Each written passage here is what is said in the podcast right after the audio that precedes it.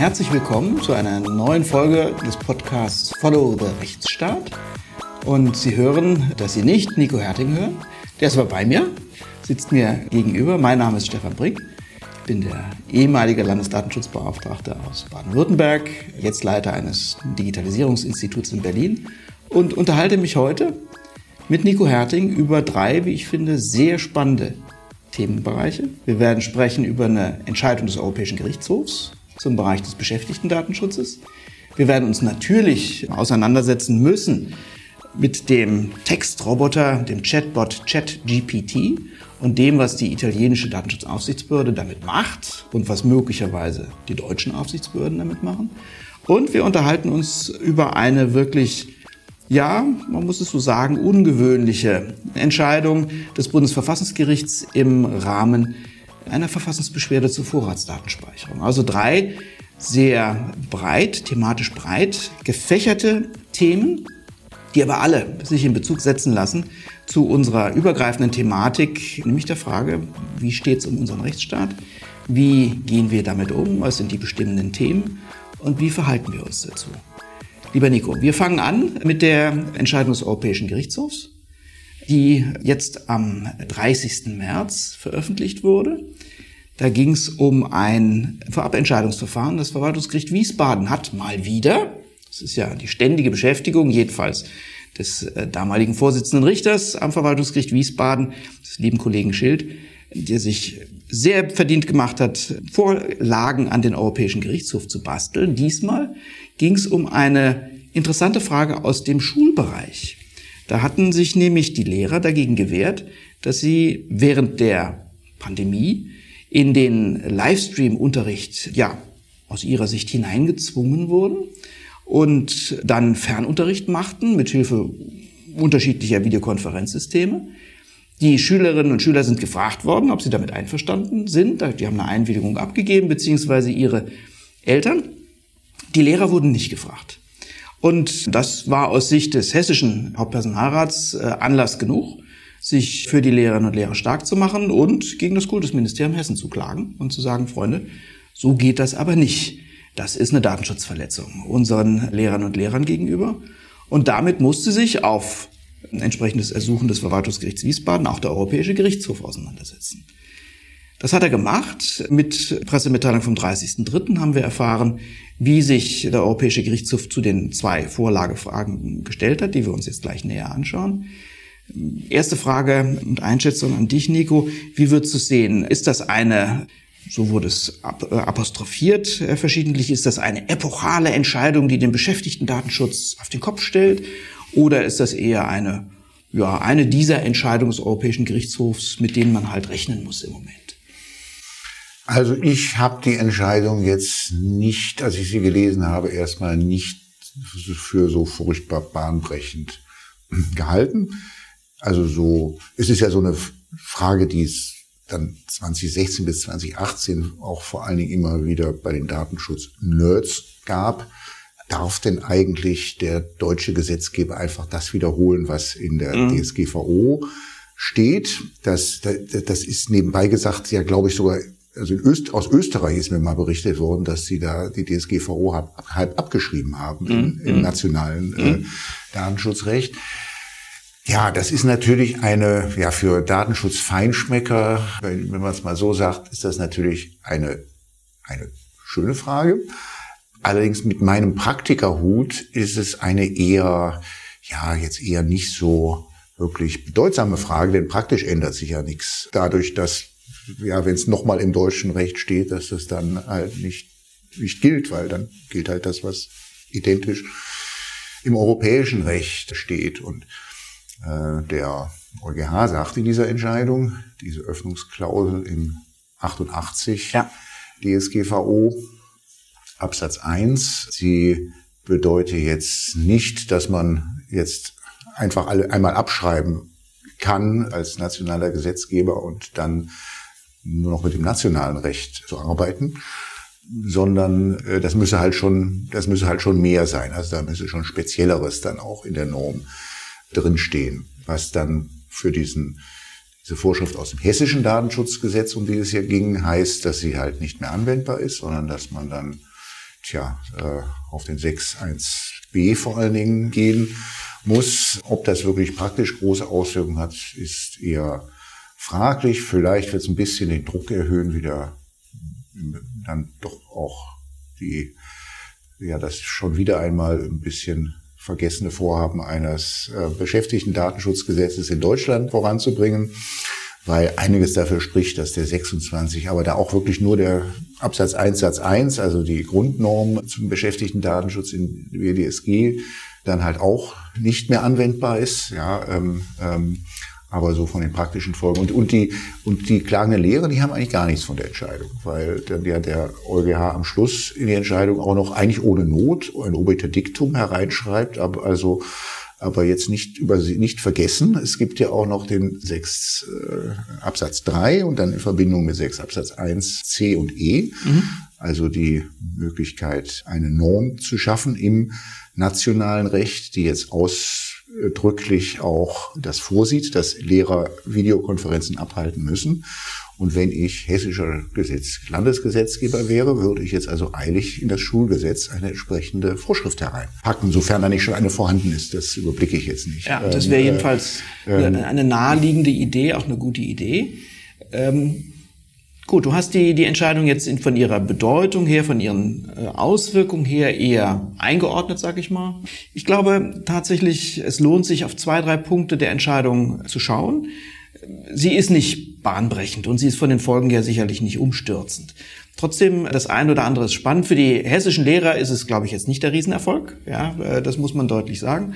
Aber trotzdem, glaube ich, sehr spannend. Fangen wir mal vorne an bei der Frage, die uns Datenschützer jedenfalls äh, spätestens seit 2016 mit der Datenschutzgrundverordnung, wirksam seit 2018, immer wieder beschäftigt. Wir haben verschiedene Rechtsquellen. Wir haben die Datenschutzgrundverordnung als europäisches Recht, wir haben nationales Recht übrig.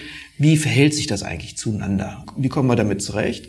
Und, das war dein erster Punkt, Nico, Fangen wir mal an äh, mit dem Normwiederholungsverbot. Ähm, das ist sozusagen eine tradierte Position von der äh, europarechtlichen Seite her, dass man sagt, wenn die europäischen Organe rechtsetzungsbefugt sind, zum Beispiel durch Verordnung unmittelbar geltendes Recht schaffen können, dann wollen wir, europäische Ebene, nicht, dass die Mitgliedstaaten dasselbe Recht nochmal in nationales Recht gießen, weil dann für die Bürgerinnen und Bürger eine seltsame Situation entsteht, dass sie eigentlich gar nicht mehr so genau wissen, befolge ich jetzt eigentlich nationales Recht oder europäisches Recht. Dieses Normwiederholungsverbot ist eigentlich ein alter Hut äh, und mehr oder weniger abgefrühstückt. Bei der Datenschutzgrundverordnung hat sich allerdings der europäische Gesetzgeber nochmal an die eigene Nase gepackt und hat was gemacht, äh, nachzulesen im Erwägungsgrund Nummer 8 der Datenschutzgrundverordnung. Was ganz spannend ist, er hat nämlich selbst dieses Normwiederholungsverbot relativiert und hat gesagt, na ja, im Datenschutzbereich könnt ihr gegebenenfalls doch einzelne Passagen der Datenschutzgrundverordnung in nationales Recht übernehmen, wenn das erforderlich ist, um die Kohärenz zu wahren und die nationalen Rechtsvorschriften für die Personen, für diese gelten, verständlicher zu machen. Jetzt kann man da vielleicht ein bisschen schmunzeln, äh, ob da tatsächlich in dieser Gemengelage europäisches Recht, nationales Recht für irgendwie nach irgendwas verständlich ist. Aber jedenfalls dieses Normwiederholungsverbot ist ein bisschen relativiert worden vom europäischen Gesetzgeber. Was bedeutet das für unseren Fall? Zunächst mal gar nicht so viel, nämlich wir haben es ja mit einer Sonderkonstellation zu tun und die hast du auch schon angesprochen. Im Bereich des Beschäftigten-Datenschutzrechts gab es sehr lange intensive Debatten äh, seit 2012 auf europäischer Ebene, weil eben der Beschäftigten-Datenschutz ganz eng verbunden ist mit dem Arbeitsrecht und das Arbeitsrecht in den europäischen Mitgliedstaaten sehr, sehr unterschiedlich geregelt ist. Also da ist das deutsche Arbeitsrecht mit Gewerkschaften, die wir haben, mit Betriebsräten, die wir haben, mit äh, eigenen Regelungsmechanismen wie äh, Tarifverträgen, Betriebsvereinbarungen sehr differenziert. Äh, in anderen europäischen Staaten, Mitgliedstaaten der EU, haben wir so gut wie gar keine Regelung. Wir haben entweder ganz schwache Gewerkschaften nur oder wir haben gar keine Betriebsräte. Und man hat von europäischer Seite aus gesehen, das wird schwierig, wenn wir uns hier auf gemeinsame Regeln für den Beschäftigten-Datenschutz in der Datenschutzgrundverordnung einigen sollen. Und deswegen hat man aus meiner Sicht vollkommen zu Recht gesagt, dann lasst uns doch eine Öffnungsklausel bauen. Das ist der 88, den du vorhin erwähnt hast, wo drin steht, liebe Mitgliedstaaten, wenn ihr das spezifischer regeln wollt, dann dürft ihr das. Ja? Ihr müsst euch zwar an den Rahmen der Grundverordnung halten, aber ihr dürft spezifischere Vorschriften fassen. Und insbesondere, das war ein großer Erfolg damals der Bundesregierung, das rein verhandelt zu haben, ihr dürft sogar bestimmen, dass Kollektivvereinbarungen, also Tarifverträge oder Betriebsvereinbarungen Rechtsgrundlagen für Datenverarbeitung sein können. Also, und das, das ist der Hintergrund vom 88. Und jetzt ist die schöne Frage, ähm, der deutsche Gesetzgeber hat auf Bundesebene und auf Länderebene davon Gebrauch gemacht, eigene Regeln zum Beschäftigten-Datenschutz zu schaffen. 26, du hast es erwähnt, BDSG mit, der, mit dem Satz, äh, Datenverarbeitung durch den Arbeitgeber sind zulässig, sofern sie erforderlich ist zur Durchführung des Beschäftigungsverhältnisses. Und die Landesgesetzgeber haben zum Beispiel für den Bereich des öffentlichen Dienstes ganz ähnliche Vorschriften geschaffen. Das ist der 23 äh, Paragraph 23 des Hessischen Datenschutz- und Informationsfreiheitsgesetzes, das Gegenstand der Vorlage des VG Wiesbaden war. Ja, also im Prinzip kann man das machen. Die Frage war jetzt nur, wie viel Substanz muss eigentlich so eine ähm, nationale Regelung haben, die die Öffnungsklausel des 88 ausfüllt? Und da, glaube ich, sind wir uns ganz einig, viel drinstehen tut da nicht. Weder im 23 des Hessischen Datenschutz-Informationsfreiheitsgesetzes noch im 26 BDSG, da steht eigentlich gar nichts drin. Da steht nur drin, lieber Arbeitgeber, du darfst die Daten seiner Beschäftigten verarbeiten, soweit das erforderlich ist.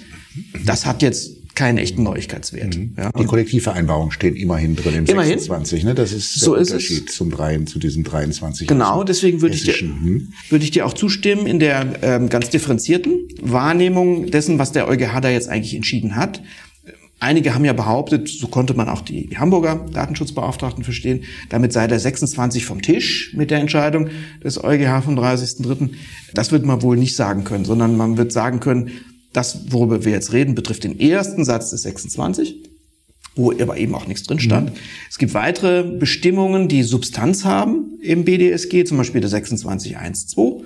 Da geht es darum, äh, wie der Arbeitgeber sich mit äh, Straftaten seiner Beschäftigten auseinandersetzen kann, ob er rein ermitteln darf, was für, wie er sich wehren kann gegen äh, Straftaten von Beschäftigten.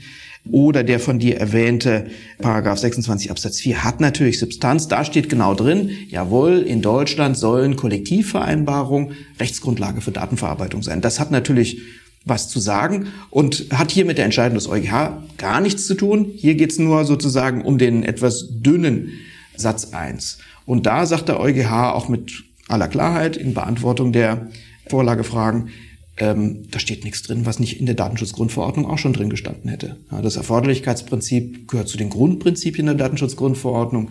Wir haben es im Artikel 5, ähm, Absatz 1, ich muss immer nachgucken, äh, C ist es im Datenminimierungsprinzip drin und wir haben natürlich die Rechtfertigung für Datenverarbeitung im Arbeitsverhältnis im 6.1b auf vertraglicher Grundlage, auf arbeitsvertraglicher Grundlage darf der Arbeitgeber Daten verarbeiten. Deswegen klare Antwort auf die Frage, brauchen wir den 23 des hessischen Gesetzes oder den 26 des BDSG? Antwort, nee, brauchen wir nicht, da steht nichts drin.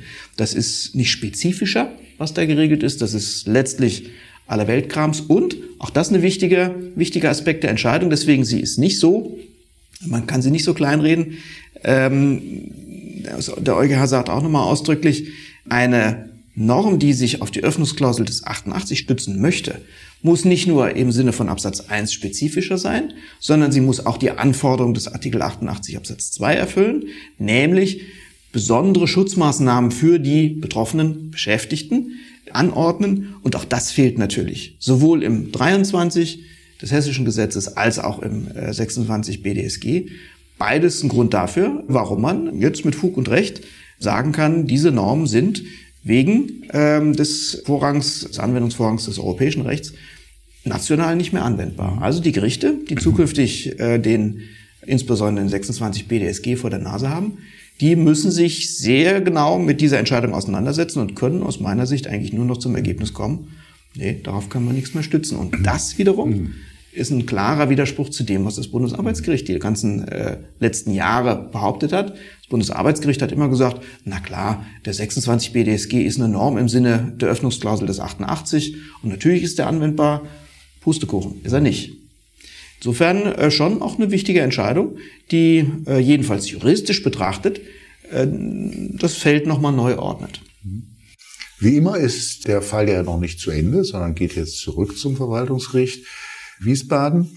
Und ja, und also wenn man wie ja, wie ich das Prinzip gut finde, dass ähm, auch Videos eingesetzt werden an den Schulen, dann kann man dem hessischen Gesetzgeber nur wünschen, dass er schnell genug ist mit einer, einer entsprechenden Vorschrift im Schulgesetz, weil dann wird wohl, äh, werden wohl die Lehrer auch keinen Erfolg haben, die sich da jetzt, die da jetzt geklagt haben, äh, wenn es eine solche, also den Anforderungen jetzt hier ähm, der EuGH auf, an die EuGH nochmal erinnert, gerecht werdende, aber doch machbar erscheinende äh, Vorschrift gibt dann im hessischen Schulgesetz.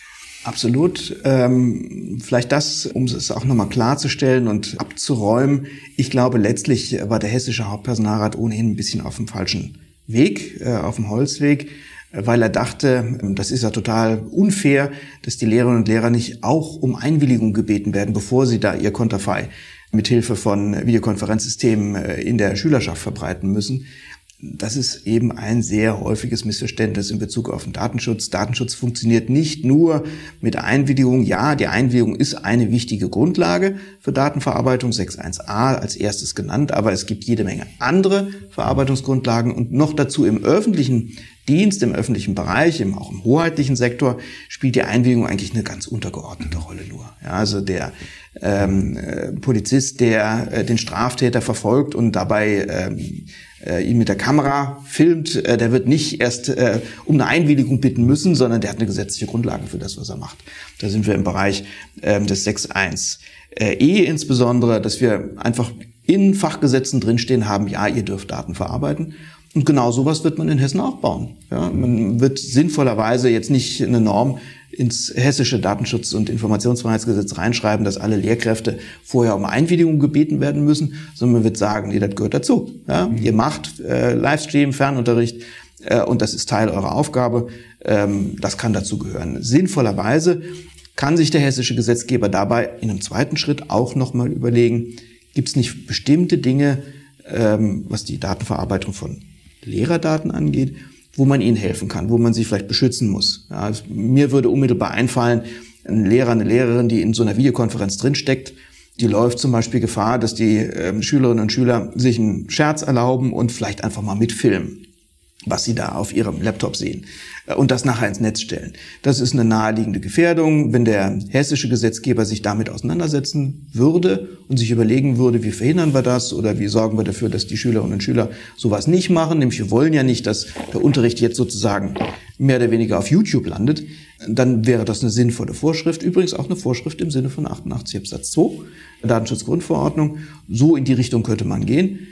Unterm Strich würde ich dir aber absolut zustimmen, Nico. Äh, also mit der Entscheidung ist jetzt äh, äh, sozusagen nichts Epochales passiert. Aber es ist nochmal ein guter Anstoß für den Gesetzgeber auf Landesebene und natürlich auch auf Bundesebene, vielleicht doch mal drüber nachzudenken, ein gutes, sinnvolles, ausgewogenes, spezifisches Beschäftigten-Datenschutzgesetz vorzulegen. Wir Datenschützer haben da schon lange drauf gedrungen und äh, die älteste Äußerung in dem Bereich, die mir im Kopf ist, ist eine äh, aus den 80er Jahren des letzten Jahrhunderts. Das war nämlich der Erfinder der sicheren Rente.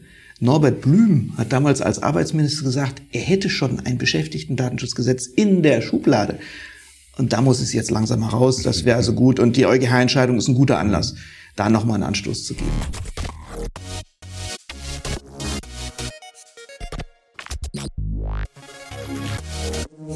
Kommen wir zu unserem äh, zweiten Thema. Wir wollten uns um den Chatbot ChatGPT kümmern und auch das ist ein schönes Beispiel dafür, was wir eben sagten, dass äh, der Datenschutz häufig mit dem Thema Einwilligung verbunden wird, geradezu gleichgesetzt wird. Äh, übrigens auch sehr weit in der Bevölkerung verbreitet nach dem Motto, wieso verarbeitest du meine Daten? Ich habe doch gar nicht eingewilligt.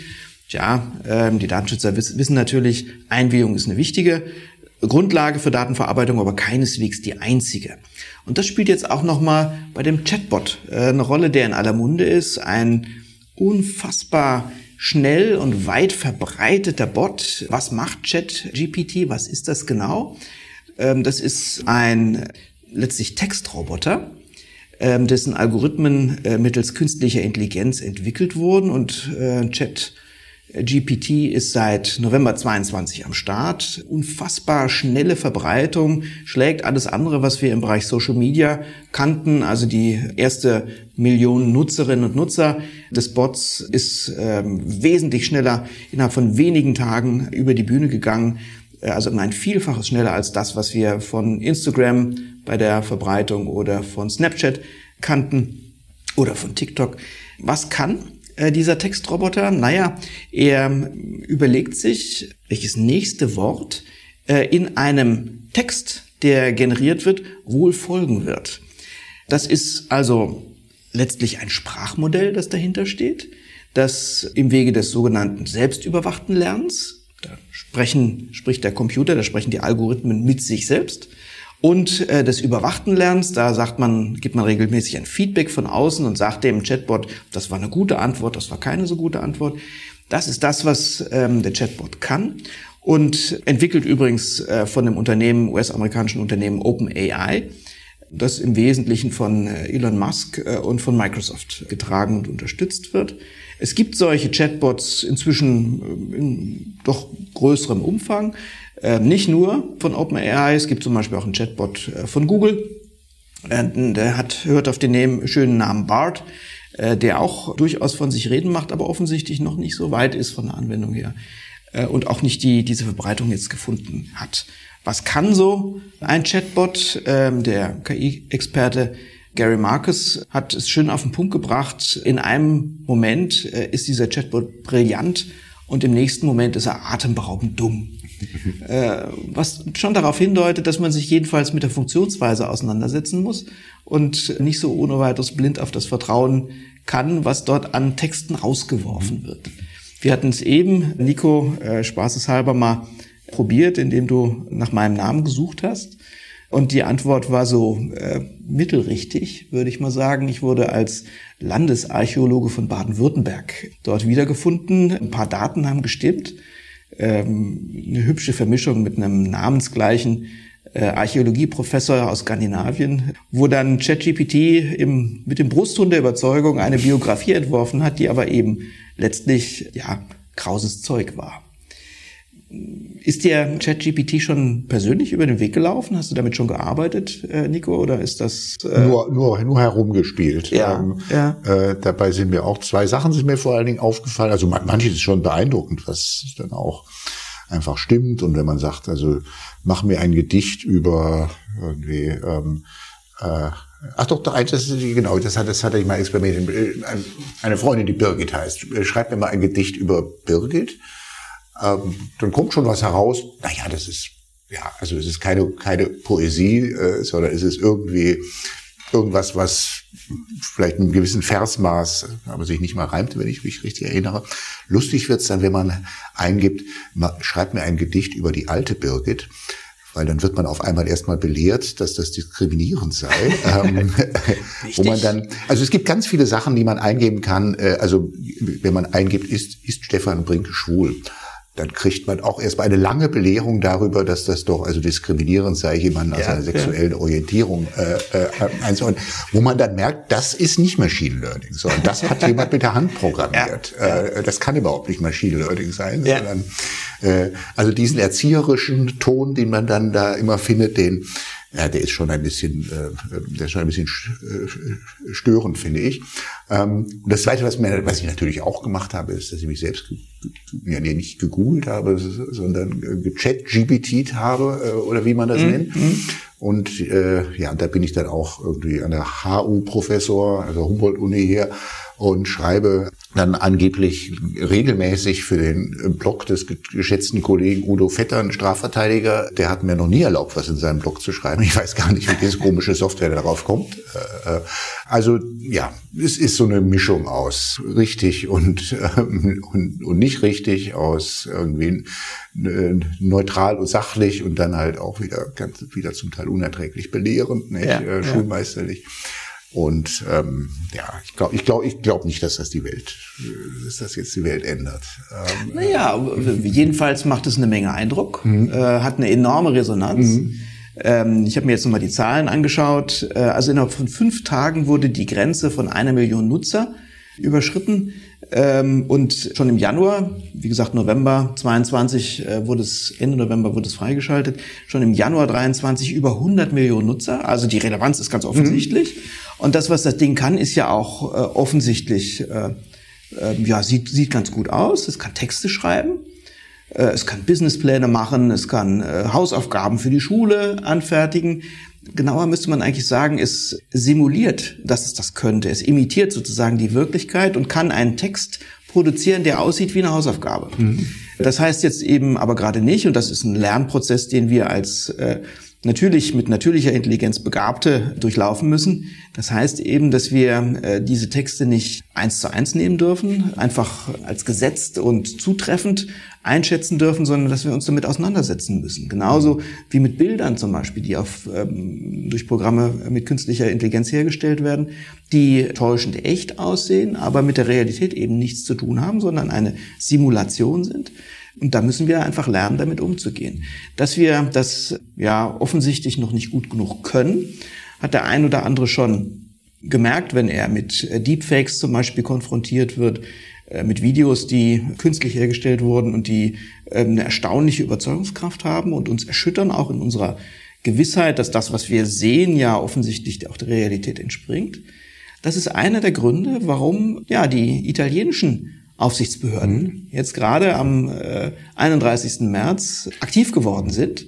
Und eins, eins kurz gerne? Vor, bevor jetzt so, so, zu den Italienern kommen, mhm. nur eins hereingeworfen. Es ist so eine lineare Entwicklung, nicht? Also ähm, ich überlege, ich erinnere mich immer daran, wie wir, wie, wie wir Anwälte vor 25 Jahren, als ich junger Anwalt, oder 30 Jahren, als ich junger Anwalt war, Verträge erstellt haben, das sind natürlich Welten dazwischen. Also mhm. mit dem Diktiergerät und mhm. den Korrekturdurchgängen und so weiter und so fort.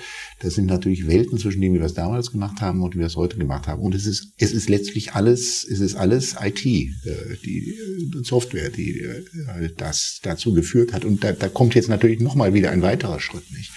Oder ähm, neulich hatte ich das Thema äh, Musik. Also es gibt ja dann, also eine solche KI, die kann natürlich auch Musik komponieren ja. heißt es dann.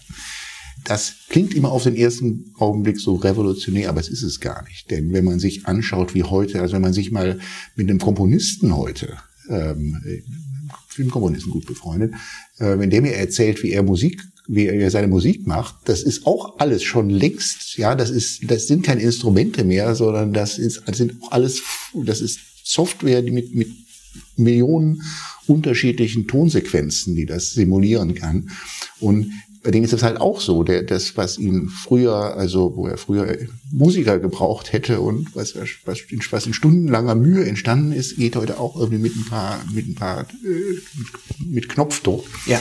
Und da ist das halt dann immer, das wird halt immer, immer mehr, wo das, wenn man immer sagt, das wird, wo das Mechanische wird einem abgenommen.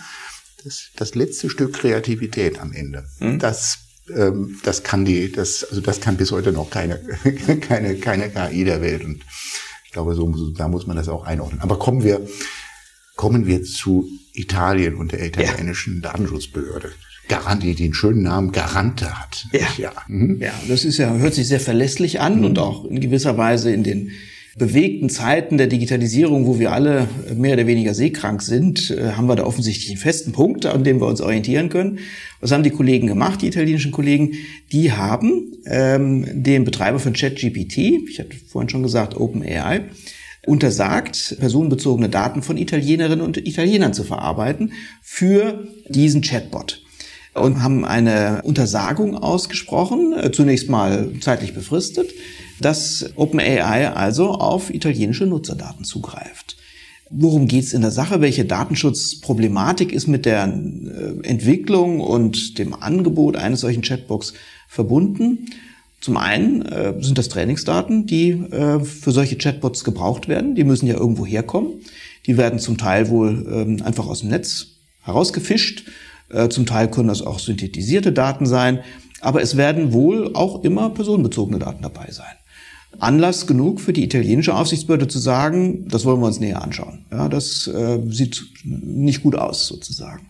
Was äh, bemängeln die Italiener noch? Sie sagen, das, was OpenAI dort anbietet, äh, und zwar auch auf dem europäischen Markt anbietet, von den wirklich äh, zig Millionen Nutzerinnen und Nutzer, sitzen ja auch viele in Europa, ähm, dann müsstet ihr eigentlich als Anbieter euren Informationspflichten nach der Datenschutzgrundverordnung, Artikel 12 fortfolgende, nachkommen. Habt ihr nicht gemacht. Äh, Fehler. Ähm, schließlich auch bei der Nutzung des Chatbots werden ja personenbezogene Daten ausgetauscht. Äh, der Chatbot wird im Netz genutzt. Das heißt, es fallen IP-Adresse, Adressen von Nutzerinnen und Nutzern an, die äh, die Fragen stellen, die Fragen eingeben. Äh, auch da wird getrackt, so wie bei der Google-Suchmaschine getrackt wird, wenn ich meine Frage eingebe. Und schließlich ein wichtiger Punkt noch für die italienischen Kollegen. Ähm, sie dringen darauf zu sagen, da müssen doch Minderjährige geschützt werden. Ja, was ist denn eigentlich, wenn dort unter 18-Jährige, datenschutzrechtlich sind, äh, ist die entscheidende Schwelle bei 13 Jahren, also unter 13-Jährige, ähm, zwar eine Einwilligung abgeben, bevor sie den Chatbot nutzen, aber dann mit Ergebnissen konfrontiert werden, mit denen sie gar nicht umgehen können. Ja, wer haftet da eigentlich? Und äh, all das waren äh, Überlegungen der italienischen Aufsichtsbehörde zu sagen, da funken wir jetzt mal rein. Und sie haben das wirklich mit Nachdruck gemacht. Mhm. Sie haben und Datenrichtigkeit, das taucht auch auf, nicht? Als, Stimmt, ähm, ja. Ist, es wird vorgeworfen, das ist ja, ein, ist ja einer der Grundsätze des Artikel 5, der da auch ins Feld geführt wird in der äh, Entscheidung, wo es dann heißt, also ja, ähm, da kommen unrichtige Ergebnisse. Wir haben es getestet, da kommen mhm. unrichtige Ergebnisse bei heraus. Ja, mhm. ja. Ähm, was äh, einen auf der einen Seite ein bisschen schmunzeln lässt, ja, weil man, äh, äh, wenn man sich mit der Funktionsweise eines solchen Bots auseinandersetzt, eben sich klar machen muss, da findet eine Simulation statt. Da wird imitiert, wie sich in einer Konversation, in einem Dialog intelligente Wesen verhalten würden. Und das sieht so ähnlich aus. Aber es ist eben kein, keine äh, natürliche Intelligenz, mit der ich mich da auseinandersetze. Deswegen, ähm, ja, mal warten, wie in der weiteren Vorgehen der italienischen Kollegen ähm, dieses, dieser Aspekt der Richtigkeit der verarbeiteten Daten ähm, ja, sich durchsetzt oder auch nicht durchsetzt. Die Italiener sind wirklich massiv eingestiegen. Sie haben nicht nur OpenAI gesagt, Schluss mit der Nutzung äh, italienischer Daten, äh, sondern sie haben gleichzeitig noch ein Bußgeld angedroht, was man halt so macht als mhm. Aufsichtsbehörde, 20 Millionen es kosten, vier Prozent des weltweiten Jahresumsatzes wäre fällig, also äh, zieht euch mal zurück. Also schon eine sehr dominante, äh, auch einschüchternde und begrenzende Geste von den äh, Italienern. Ähm, wie würdest du das einschätzen, Nico? Ist das was, äh, wo du sagst, äh, ja, die kommen halt ihrem Schutzauftrag nah, nach?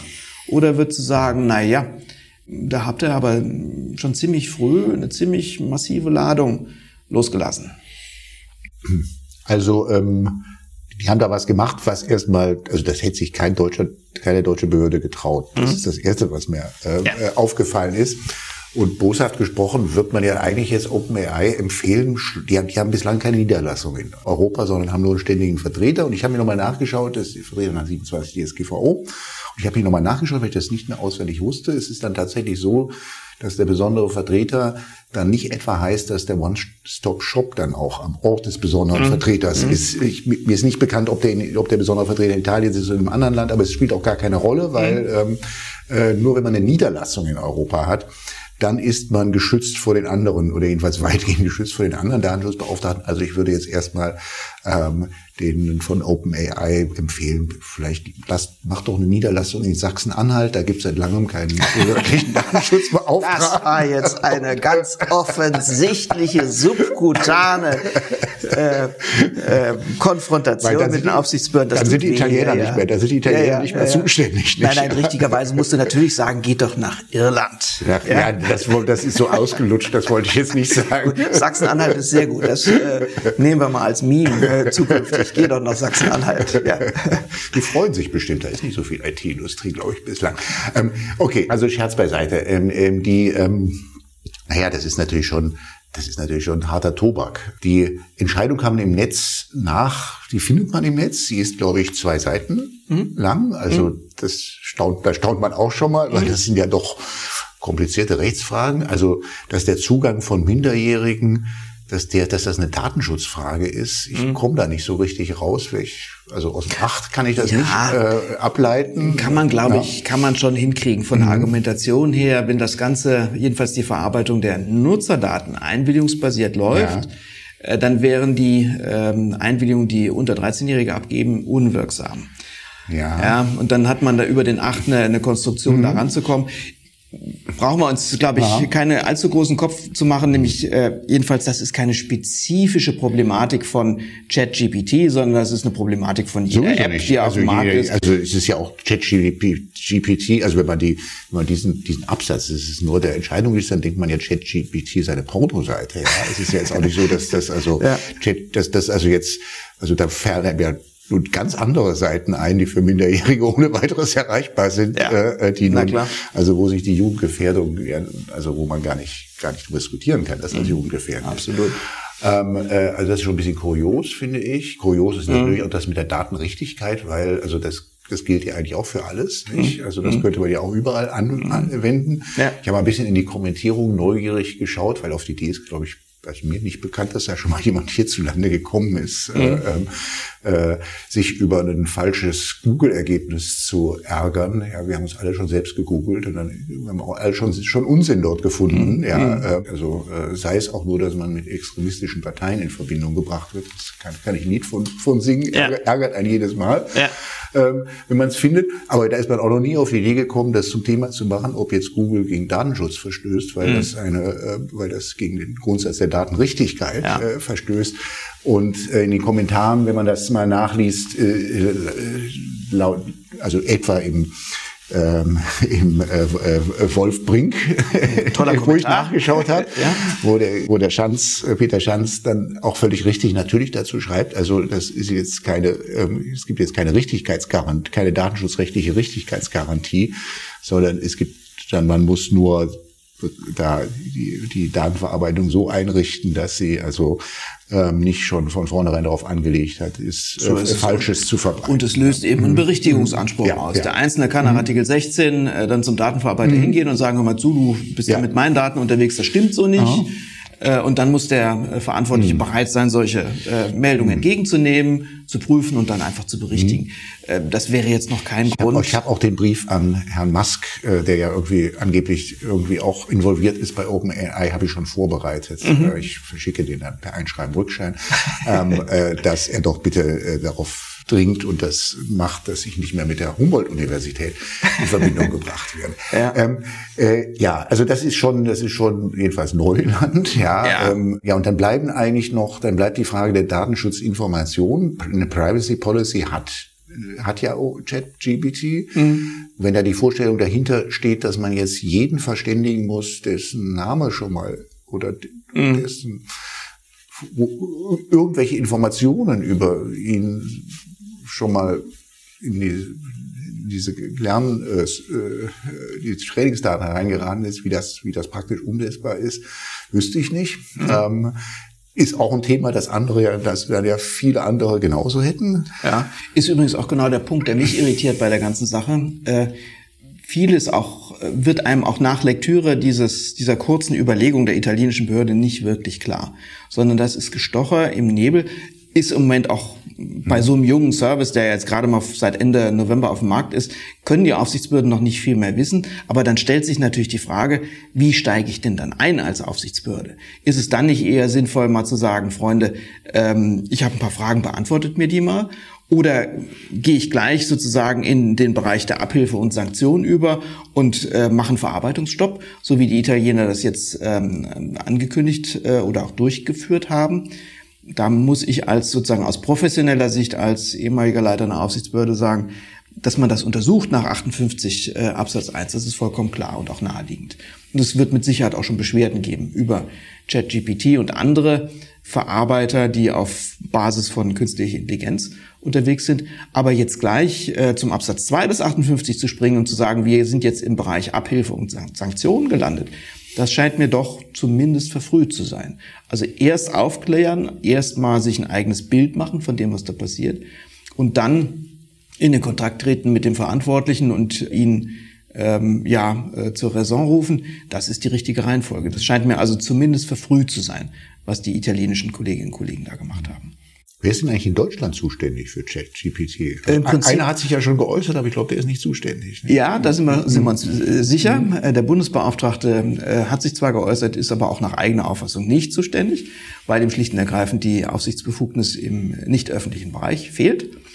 Das machen die Länder. Und du hattest es vorhin schon gesagt, für einen äh, Datenverarbeiter, der seine Dienste und Produkte in Europa anbietet, aber keine Niederlassung in Europa hat, ist jede Aufsichtsbehörde in Europa zuständig. Das heißt, wir suchen jetzt den nächsten Mutigen, der anders oder neben die Italiener tritt und sagt, ich will das auch. Ähm, ich will das zumindest mal mir näher anschauen, stärker untersuchen. Aus meiner Sicht wäre eine gute deutsche Vorgehensweise, tatsächlich mal einen Auskunftsersuchen an OpenAI zu richten. Mit dem Fragenkatalog beantwortet uns mal die Fragen, die auch sehr dezidiert und sehr detailliert sein können. Und auf der Basis der Antworten wird man dann sich überlegen, welche Schritte geht man. Von der Zuständigkeit her kann das jeder an sich ziehen und könnte es auch machen. So wie die Debatte jetzt gerade in Deutschland gelaufen ist, ist es ein bisschen unglücklich gewesen. Der Bundesbeauftragte steckt als erster den Kopf oben raus und sagt, was die Italiener da machen, ist doch gar nicht so schlecht. Ja? Und gleichzeitig dann den Ball aber weitergibt. Ich bin nicht zuständig, aber sollen doch mal die Länder was machen. Ich bin nicht sicher, dass da jeder Landesdatenschutzbeauftragte vor Begeisterung äh, in die Hände geklatscht hat, als er diese Botschaft bekommen hat. Trotzdem, es lohnt sich und ist auch notwendig, sich damit auseinanderzusetzen. Auch ChatGPT muss natürlich datenschutzkonform arbeiten. Aber aus meiner Sicht wäre es ganz gut, das erstmal ordentlich zu ermitteln, bevor man scharf schießt. Also wir werden das sicherlich weiter verfolgen und bestimmt dann noch den einen oder anderen Anlass haben, zu dem Thema dann nochmal zu sprechen.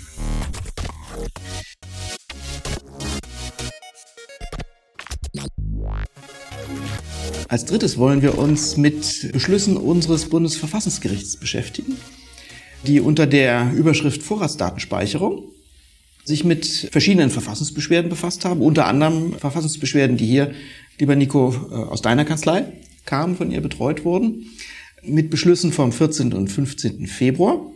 Dieses Jahres hat die erste Kammer des ersten Senats des Bundesverfassungsgerichts drei Verfassungsbeschwerden nicht zur Entscheidung angenommen. Also sozusagen die Tore Karlsruhes geschlossen.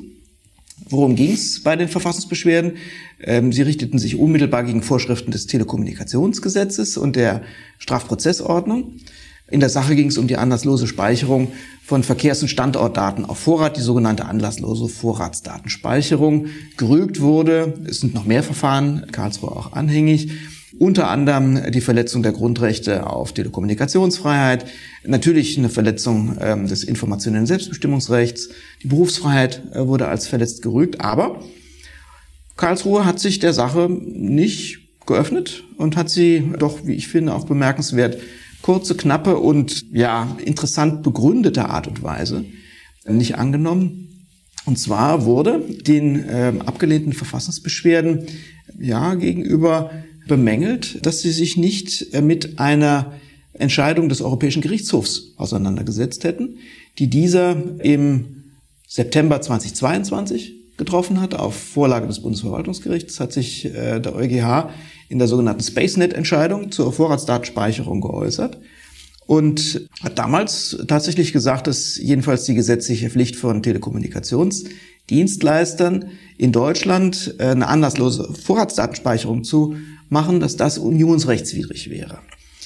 Und darauf nahm der, das Bundesverfassungsgericht jetzt Bezug und hat gesagt, ja, ihr hättet, äh, liebe Beschwerdeführer, euch jedenfalls mit dieser offensichtlich einschlägigen, thematisch naheliegenden Entscheidung des Europäischen Gerichtshofs auseinandersetzen müssen, um die Zulässigkeit eurer Verfassungsbeschwerden zu retten, sozusagen. Ähm, dazu muss man wissen, die waren nicht mehr ganz jung, diese Verfassungsbeschwerden, die waren sozusagen gut abgehangen. Äh, nämlich schon 2016 habt ihr die eingereicht in Karlsruhe und seitdem ist tatsächlich eine Menge passiert nicht nur eine Menge Zeit ins äh, Land äh, gestrichen, sondern es gab eine ganze Reihe auch zum Beispiel gesetzgeberischer Änderungen. Äh, die betrafen das Telekommunikationsgesetz, die Strafprozessordnung. Ähm, und natürlich gab es in diesem Zeitraum von 2016 bis 2023 eine Fülle auch von Gerichtsentscheidungen, die zur Thematik ergingen.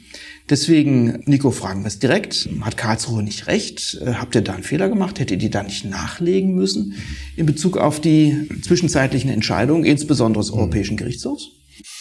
Naja, so das, was ähm, die Entscheidung schon jetzt kurios. Ich will jetzt ist immer so fragwürdig, dann eine, ein Gericht zu kritisieren, weil man verloren, nachdem man verloren hat.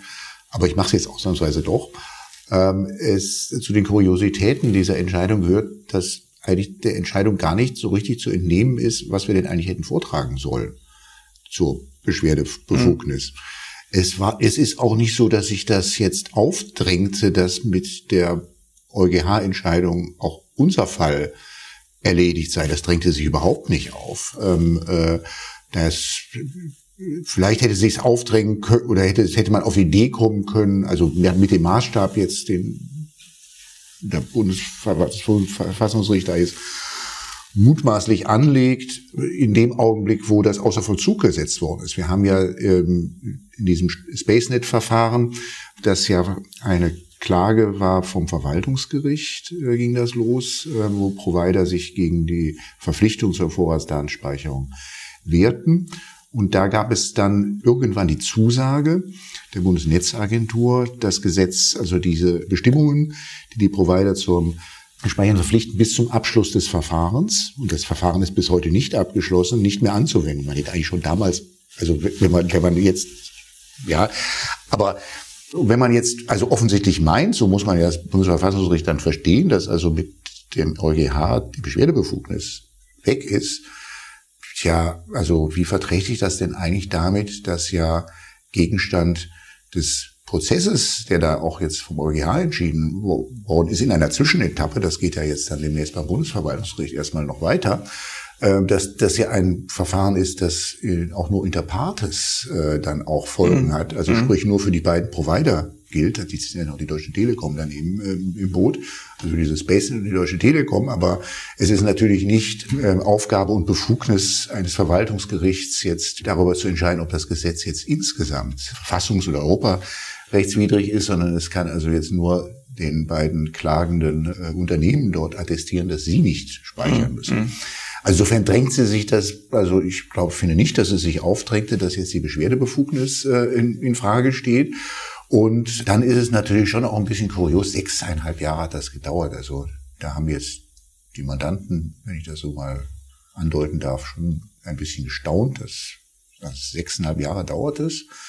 Ähm, äh, bis zum bis jetzt zu dieser EuGH-Entscheidung und dann kommt also nicht mal ein halbes Jahr nach der EuGH-Entscheidung kommt das Bundesverfassungsgericht und sagt, ihr habt ja nichts zur Beschwerdebefugnis gesagt, mhm. nachdem wir den Fall da ewig haben liegen lassen. Ja. Das ist natürlich also nicht sehr sensibel auch was sozusagen den Eindruck, den das vermittelt mhm. gegenüber den, denjenigen, die ja hier seit, seit dann insgesamt sieben Jahren darauf mhm. warten, zu ihrem Recht zu kommen, mhm. äh, äh, angeht. Äh, das ja. ähm, wundert man sich schon. Und zu guter Letzt habe ich mich natürlich auch gefragt, was hätte das als Bundesverfassungsgericht gesagt, wenn, wenn ein Fachgericht sowas gemacht hätte? Also nach sechseinhalb Jahren auf dem Fall sitzen und dann auf einmal irgendwie sagen, oder sieben Jahren, wie gesagt, auf dem Fall sitzen, dann auf einmal sagen, da war ja jetzt vor kurzem eine Entscheidung, ich habe jetzt aber gar nichts dazu gesagt, äh, so Eins hätte das Bundesverfassungsgericht mit Sicherheit gesagt, nämlich Überraschungsentscheidung. Das, ja. Da hättet ihr mal vorher einen Hinweis erteilen müssen. Mhm. Weil es hätte, natürlich hätte es Karlsruhe ja kein, denen wäre kein Zacken aus der Krone gefallen und es hätte ihnen jederzeit freigestanden. Und sie tun es auch in anderen Zusammenhängen.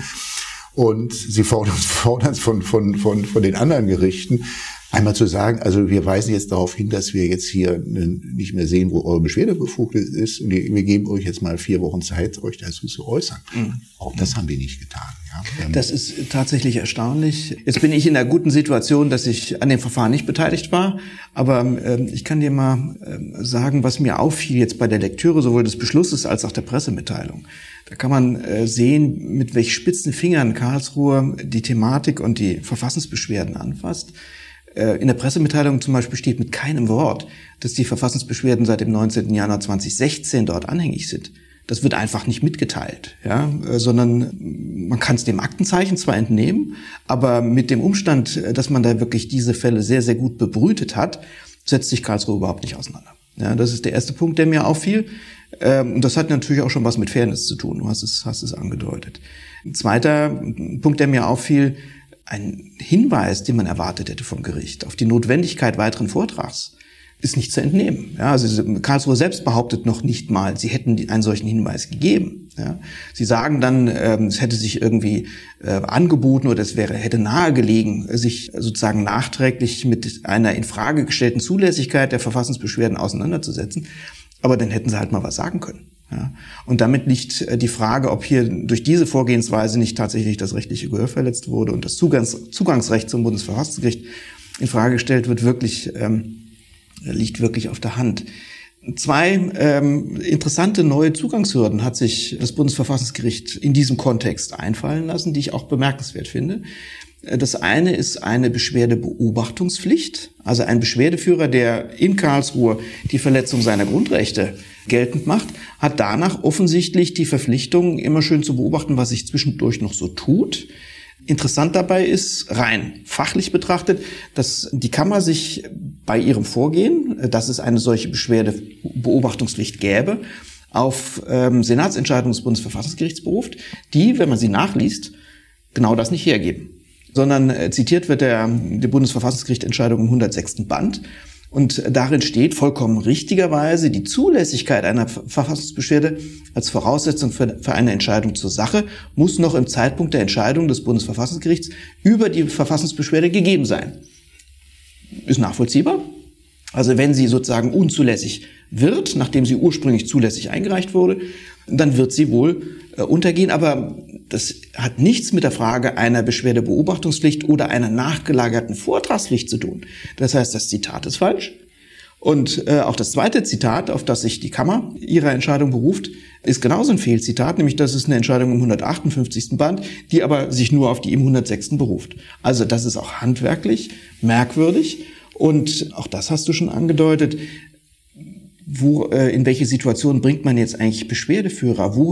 Woran wird ein Beschwerdeführer eigentlich ähm, erkennen, dass zwischenzeitlich bei einer gut gelagerten Verfassungsbeschwerde über Jahre hinweg etwas geschehen ist, zu dem er sich verhalten muss?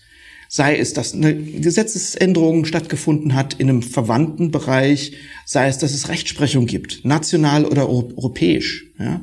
Soll er jetzt ständig, rein vorsorglich, Karlsruhe mit allen möglichen Statements zu allen möglichen mehr oder weniger relevanten Entscheidungen fluten, nur um die Zulässigkeit seiner Verfassungsbeschwerde zu erhalten. Das ist also auch rein funktional und äh, verwaltungstechnisch sehr wenig überlegt, was Karlsruhe dort macht, nämlich sie werden natürlich jetzt geflutet werden. Jeder, der sieht, dass äh, das äh, Amtsgericht Timpeldorf äh, sich zu irgendeiner Frage verhalten hat, muss sich doch jetzt fragen, oh, ist das etwas, was einschlägig ist?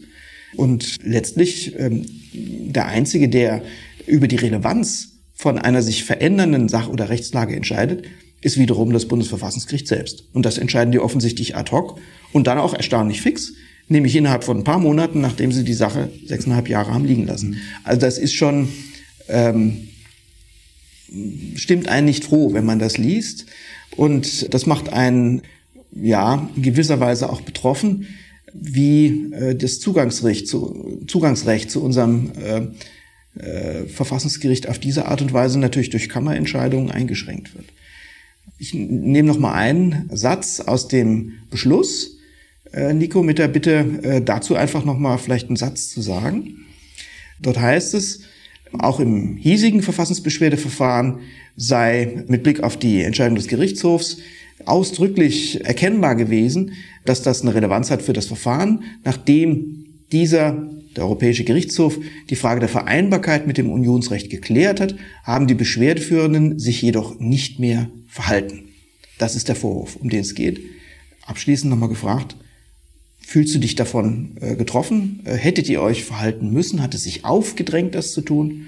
Oder ist das für euch letztlich eine Überraschungsentscheidung? Das ist eine Überraschungsentscheidung, ja, ja. Also ich glaube, dass, ähm, also Du hast es ja selber, du hast ja selber im Prinzip gesagt, dass es, dass das jetzt zu den, quasi zu den, dass es, dass es sich so verhält, dass je länger der Prozess dauert, desto mehr man immer alles beobachten muss äh, als Beschwerdeführer.